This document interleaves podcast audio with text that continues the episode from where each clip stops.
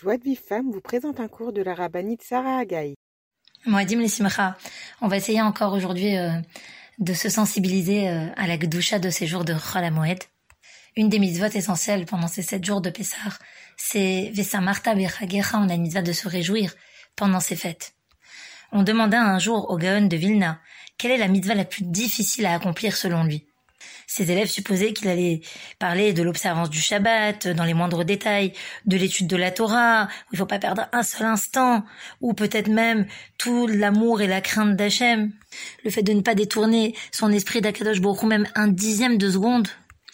Mais non, pour un gadol de l'envergure du Gaon de Vilna, toutes ces choses-là étaient devenues partie intégrante de sa personne.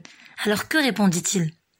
La mitzvah la plus difficile à accomplir, et celle de Vesa Marta et tu te réjouiras pendant la fête, Vaïta Ach Sameach, et tu seras seulement joyeux. C'est une mitzvah positive, au même titre que poser les tefilines, dire Kriyat Shema, écouter les tkiot chauffard. Se réjouir, seulement se réjouir pendant ces sept jours d'affilée. Ne pas se laisser énerver par ses enfants, irrité par son mari, attristé par un événement quelconque, par exemple les crêpes de Pessard qui ont raté avec la fécule de pommes de terre. Que le sourire ne quitte pas nos lèvres, ni l'éclat de joie notre regard, et que notre cœur ne cesse de se réjouir, répondit le Gaon de Vilna. Oui, le fait de se réjouir pendant la fête de Pessah est une mitzvah de la Torah.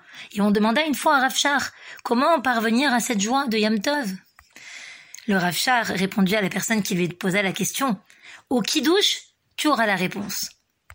Quand dans le kidouche, on dit à Cher Bachar Banu Mikolam, Veromemanu Mikol Lachon, Vekideshanu Bemitzvotav. Il nous a choisis parmi tous les peuples. Il nous a élevés au-dessus de tous les langages. Il nous a sanctifiés par ses mitzvot. Et il nous a donné avec amour, Be'ava, les Moadim pour la joie, les Chagim, les périodes d'allégresse. Personnellement, dit le Rafchar, quand je pense à cela, j'ai envie de danser. Et toi, tu me demandes comment on arrive à ressentir la joie de Yom Tov. Juste de savoir qu'on a été choisi par Akadosh Baruchou pour mériter ces moments tellement extraordinaires. Ça suffit à me donner envie de danser, dit, répondit le Ravchar. On dit Moadim les simcha, des fêtes pour la joie. Mais pourtant, il y a une part de contrariété et de soucis dans ces fêtes-là. Puisqu'on ne peut pas travailler, on n'a pas le droit de travailler pour sa parnassa. Et donc, euh, non seulement on n'a pas de gain, mais en plus on fait beaucoup de dépenses pour la fête. Le Rafraim Faladji explique la ségoula propre à la fête.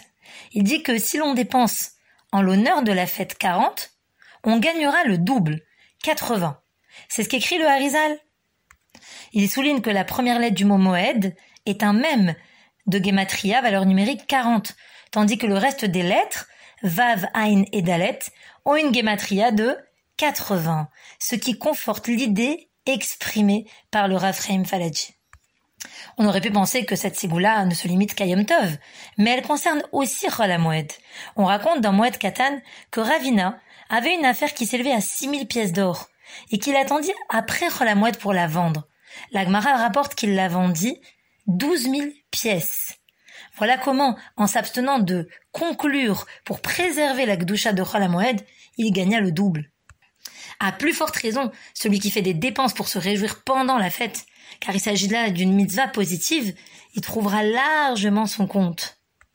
On sait que la parnassa d'un homme est calculée d'avance, mis à part les dépenses du Shabbat et des fêtes.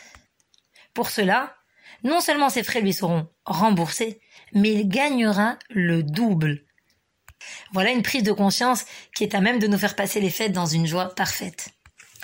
Toutefois, la chose qui réjouit le plus, bien évidemment, c'est l'étude de la Torah. L'étude de la Torah est quelque chose qui réjouit le cœur. Qu'est-ce qui peut plus nous réjouir que l'étude de notre Sainte Torah? Et pourtant, pendant ces jours de fête, il est facile de se laisser aller et de ne pas respecter ses darim, ses heures d'études habituelles, du fait qu'on n'est pas assez shiurim habituel non plus. On peut quelque part négliger un peu l'étude de la Torah.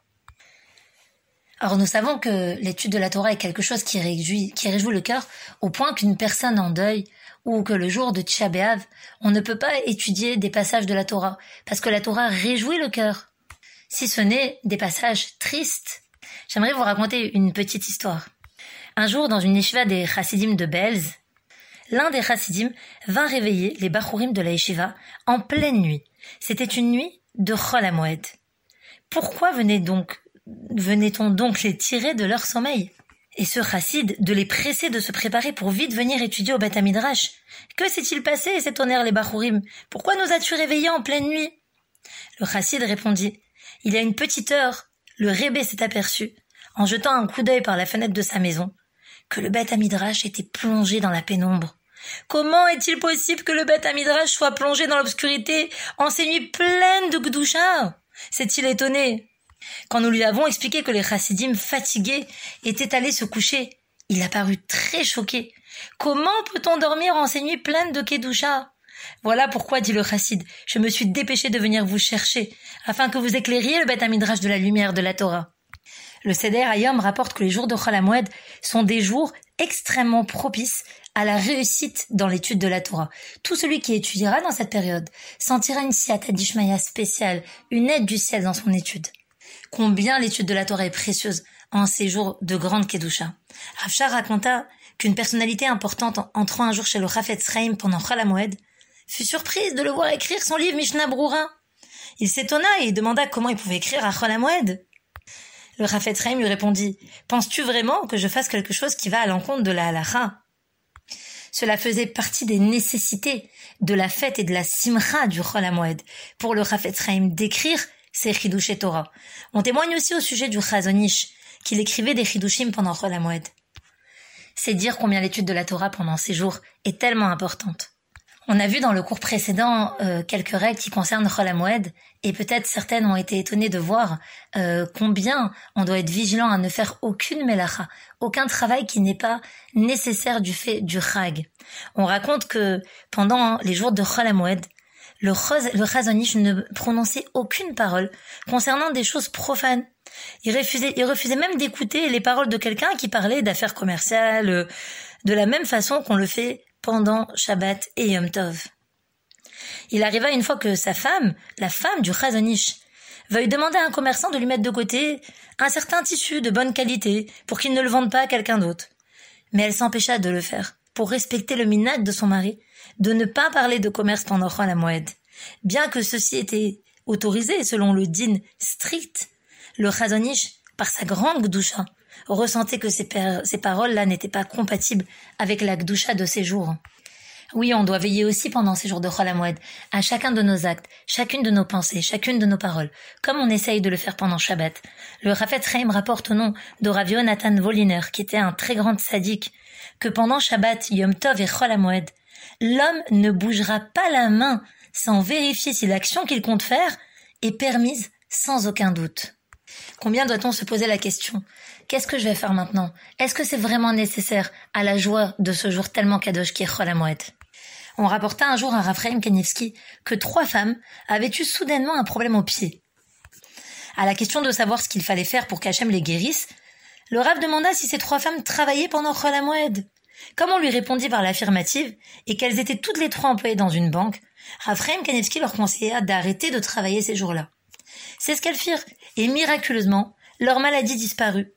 Le Rav expliqua plus tard qu'elles étaient tombées malades des pieds parce qu'elles avaient méprisé les demi-fêtes, les chol amoued, qui sont appelées regel, chaloche regalim, littéralement regel, le pied. Le pied regel veut dire fête, mais veut dire aussi le pied. Pourquoi on appelle regel la fête? Parce que ces trois fêtes-là, ce qu'on appelle les trois fêtes de pèlerinage, Sukkot, Pessar, Shavuot, sont des fêtes de regilut, régulières, qui reviennent dans le temps de façon régulière. On a l'habitude d'utiliser le mot régal, qui veut lui aussi dire le pied. Le, le Raphaël Kanevski ajouta qu'il est bon pour qui éprouve une douleur au pied d'étudier les lois de Chol Hamoed. Aux hommes, il conseillait d'étudier le deuxième chapitre de Baba Kama qui commence par Ketzad Regel. À noter que l'étude des lois de Chol Hamoed est aussi propice pour avoir des enfants. Car le fils est appelé Regel, le pied, c'est-à-dire le prolongement de son père un juif va un jour rendre visite à Raphaël Kanievski pendant la Moed. Et du coup, il profita de l'occasion pour lui demander une bracha. Il lui dit, Rav, s'il vous plaît, donnez-moi une bracha dans la réussite de mes affaires commerciales. Le Rav lui répondit, pendant la Moed, on ne demande pas une bracha pour la réussite dans ses affaires. Bien qu'on dise Bachenu dans la Hamida, qui est une demande à Hachem de nous bénir dans toutes nos entreprises, le Rav expliqua que cette demande inclut uniquement ce dont on a besoin pendant la fête. Même pour une bracha verbale, le Rav a veillé à ne pas déborder des limites du Chol Les grands rabbinim de manière générale veillaient beaucoup au respect de Chol Ils prenaient soin de s'arrêter dans des magasins tenus par des juifs, d'essayer de les sensibiliser pour fermer leurs magasins pendant Chol il arriva une fois que pendant Cholamoued, on vit Raphaël Zatzal danser dans une rue de Paris avec un autre juif. Quand on lui demanda la raison, il répondit que il était passé par la rue Richer, où se trouvait la librairie Colbeau, il avait été émerveillé de voir qu'un magasin si important fut fermé pendant Cholamoued. Ça l'avait rempli d'une joie si grande qu'il s'était mis à danser. Rav Charbit, propriétaire de la librairie Colbeau, raconta un jour à Rav Raikin Sachez que mon père au Maroc faisait un véritable messirut nefesh pour garder la gdoucha de Cholamoued. Son magasin était une papeterie située en face d'une très grande école. Il vendait des cahiers, des feuilles, des stylos. Et malgré tout, il fermait pendant Cholamoued, même lorsque la rentrée scolaire tombait à ce moment-là et que tout le monde allait acheter chez les goïms. Voici dans quel état d'esprit on doit être en ce jour de Cholamoued. Profitez pleinement de chaque moment, du moment présent, sans déjà réfléchir à ce qui se passera plus tard, après la fête. Jouir de ces temps de Gdusha Kakadosh Baruch nous a donné à nous l'âme Israël. On connaît l'anecdote concernant le Chafetz Chaim. Un homme était venu l'interroger au sujet d'une halakha de Cholamoued. Et une personne qui donc a observé la scène, il s'est dit comme ça, mais franchement, c'est honteux de déranger le rave, le gadol, pour une petite question comme ça, euh, ça se fait pas et tout. Le Chafetz Chaim, il a entendu il a deviné que, en fait, cet homme pensait qu'il avait dérangé pour quelque chose qui valait pas la peine. Et il lui en a voulu. Il lui a dit, à Cholamoued, tu dois savoir que tout est interdit, si ce n'est certaines actions pour lesquelles il existe une dérogation. Et cet homme a bien fait de venir demander si cette dérogation était applicable à son cas. Voilà, mesdames. Alors, en ces jours tellement kadosh, essayons de nous réjouir et principalement peut-être à travers cette étude de la Torah, tellement élevée dans ces jours de Chol Moed. Mettons de belles tables, faisons un beau kavod à la fête, cuisinons des bons repas. Et honorons euh, ces Chol Moed avec nos vêtements. Une fois, le Rav Steinman surprit sa belle-fille, la rabbinite Rana Zatzal, en train de laver le sol de sa maison à Chol Moed. C'était en contradiction avec son opinion, qui est de s'en abstenir du fait de la gdoucha de la fête. Quand il lui demanda des explications, la rabbinite répondit Papa a dit que la demeure du gadolador doit toujours être propre. Aussi est-il sûrement permis de la laver même à Chol Moed. Elle s'était ainsi arrangée pour trouver une raison de le permettre, car c'était quelque chose qui n'allait pas de soi de laver les sols pendant Chol. Lorsqu'on a étudié les lois de Chol euh, j'avais mentionné que il est conseillé pendant Cholamoued de porter les vêtements de Shabbat. En réalité, si vous regardez dans le Shulchan vous trouverez que c'est pas une obligation. On n'est pas obligé de porter pendant Cholamoued les habits de Shabbat ou de Yom Tov. Mais il faut juste avoir au moins des vêtements qui soient plus beaux que ceux des jours de semaine, mais qui ne soient pas aussi beaux que ceux de Shabbat. Ça, c'est selon un avis. Mais il y a beaucoup d'autres décisionnaires comme le Chaye Adam, le Mishnah Brora, le Kafachaim, qui pensent que oui, les vêtements de Chol doivent être les mêmes que ceux de Shabbat.